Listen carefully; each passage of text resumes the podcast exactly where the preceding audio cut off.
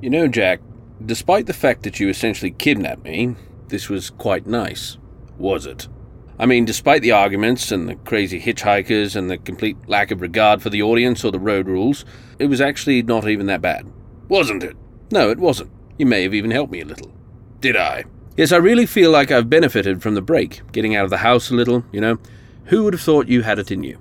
That was the entire point of the exercise. Was it? Yes! Remember, I said that sometimes getting out of the house helps spur your imagination a little bit. In those exact words. Really? In those exact words, Loomis. Hmm. I really don't recall. You've a memory like a sieve. No, I'm just easily distracted. I probably wasn't even paying attention. That's barely an excuse. Hmm? You're joking. Yes, I am. I'm hilarious. We know this. Have you listened to the podcast? Hmm. I wonder how things have been in my absence. People probably haven't noticed. Well, that's very cruel of you to say. People never notice when I'm missing. I'm just going from personal experience. What are you talking about? People always know you're missing. Do they? You always leave at the worst times. Do I? There are entire novels written about it. I can't believe you're so ignorant. You may be this way. To be honest, if I'd known we'd be spending a lot of time outside of work together, I'd have changed a few things. Did you leave the door open? What? Front door's open. Did you leave the front door open, Lou? No, I locked it. I know I did. Maybe Barnabas is in the garden or something. Barnabas's idea of gardening was turning it into a dirt patch, and his skin's far too susceptible to burning. No, no, he won't be outside. Why can't he just wear a hat? Because he's got this thing about. You know what? It doesn't matter. Can you go in and check it out? What?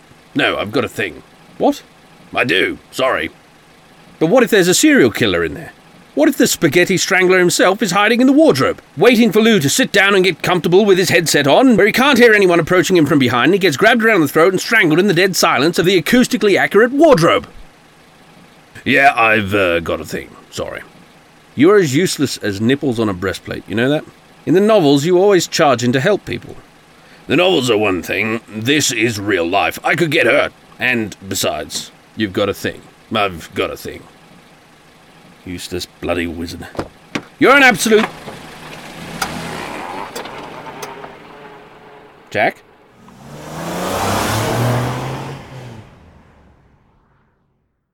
Well, that open door is just ominous, so I think I might. Um, check the mail before I go in. Yeah, that's a good idea. Ugh. Political crap is the worst kind of junk mail.